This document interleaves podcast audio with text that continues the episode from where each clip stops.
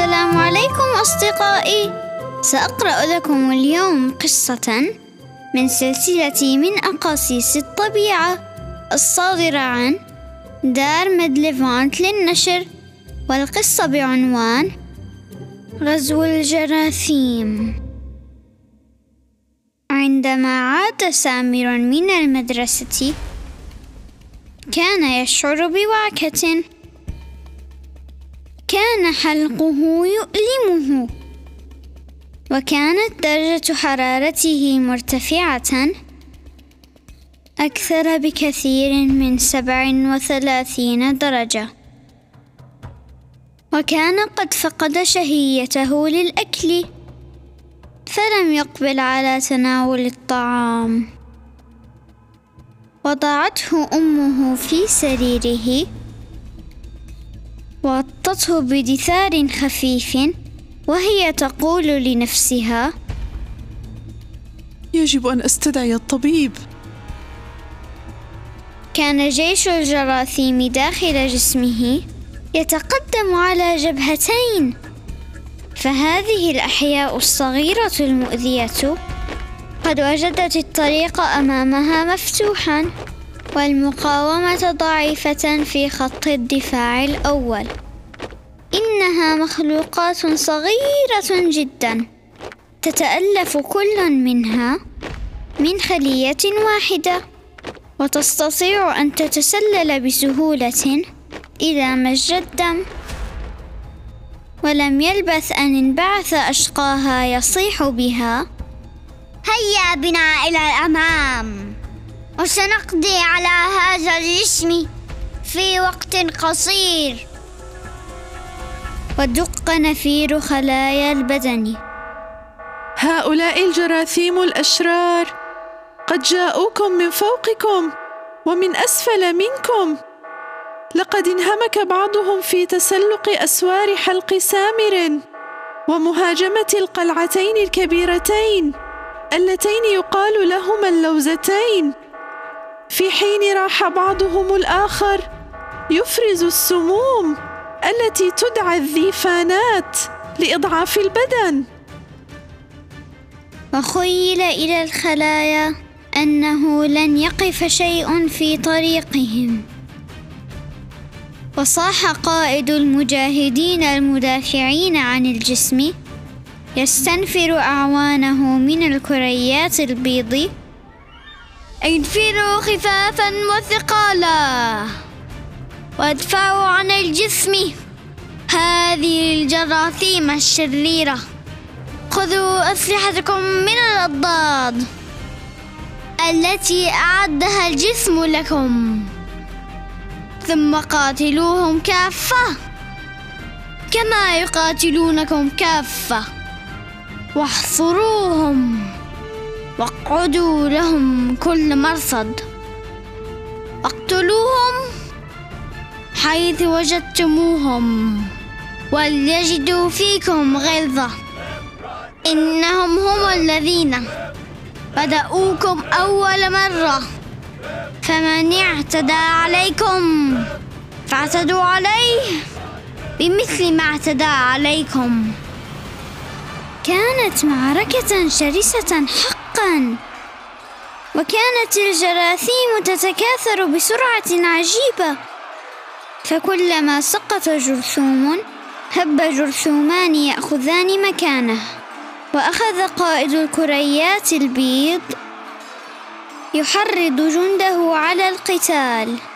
إن يكن منكم مئة صابرة يغلب مئتين. وإن يكن منكم ألف يغلب ألفين بإذن الله. فلا تهنوا في ابتغاء القوم. إن تكونوا تألمون فإنهم يألمون كما تألمون. وسرعان ما وصل الطبيب وفحص سامرا وشخص مرضه. ثم قلبه على جنبه وأمسك بزراقة تنتهي بإبرة فملأها بدواء ثم زرقها في جسم سامر. في أليته عند أعلى الفخذ من الخلف وقال له هذا السائل يحتوي على مواد مضادة لحيوية الجراثيم ندعوها الصادات. لأنها تصد الجراثيم عن التكاثر والحياة وتصد أذاها عن البدن. وصلت الصادات التي حقنها الطبيب في الوقت المناسب فساعدت الكريات البيض على دحر المعتدين وهجمت هذه الأدوية القوية على الجراثيم. تضربها فوق الأعناق وتلقي في قلوبها الرعب. ورد الله أشرار الجراثيم بغيظهم لم ينالوا خيرا. وكفى الله الجسم شر القتال.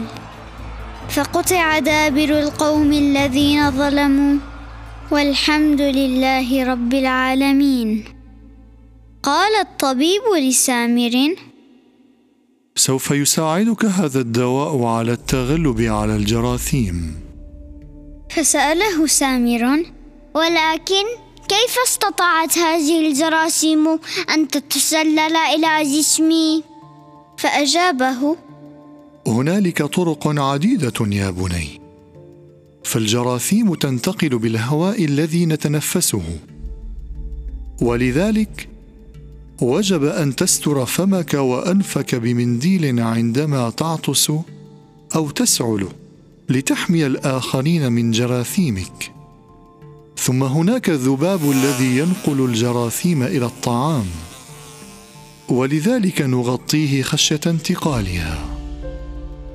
وبعد فقد عمل أبواك على إعطائك اللقاحات الضرورية منذ كنت رضيعا. ضد الخناق والكزاز والشاهوق وشلل الأطفال. وما هذه اللقاحات إلا جراثيم ميتة أو ضعيفة جدا. يسهل على الكريات البيض أن تدحرها. وتصنع الكريات لدحرها اجساما مضادة. ندعوها الأضداد. لكل جرثوم ضد مخصوص يبقى جائلا في الدم. حتى إذا ما دخلت الجراثيم ثانية تذكرتها الكريات وأفرزت أضدادها على الفور. وهكذا تحميك خلايا جسمك يا سامر.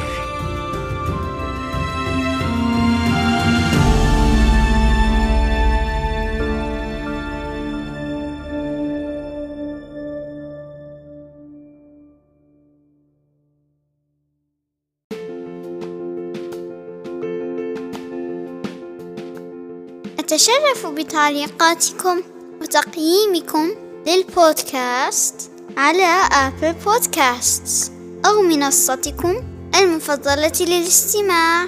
وأخيرا لا تنسوا الاشتراك بالبودكاست وتفعيل جرس التنبيهات حتى تتمكنوا من الاستماع للقصص الجديدة فور صدورها. إلى اللقاء.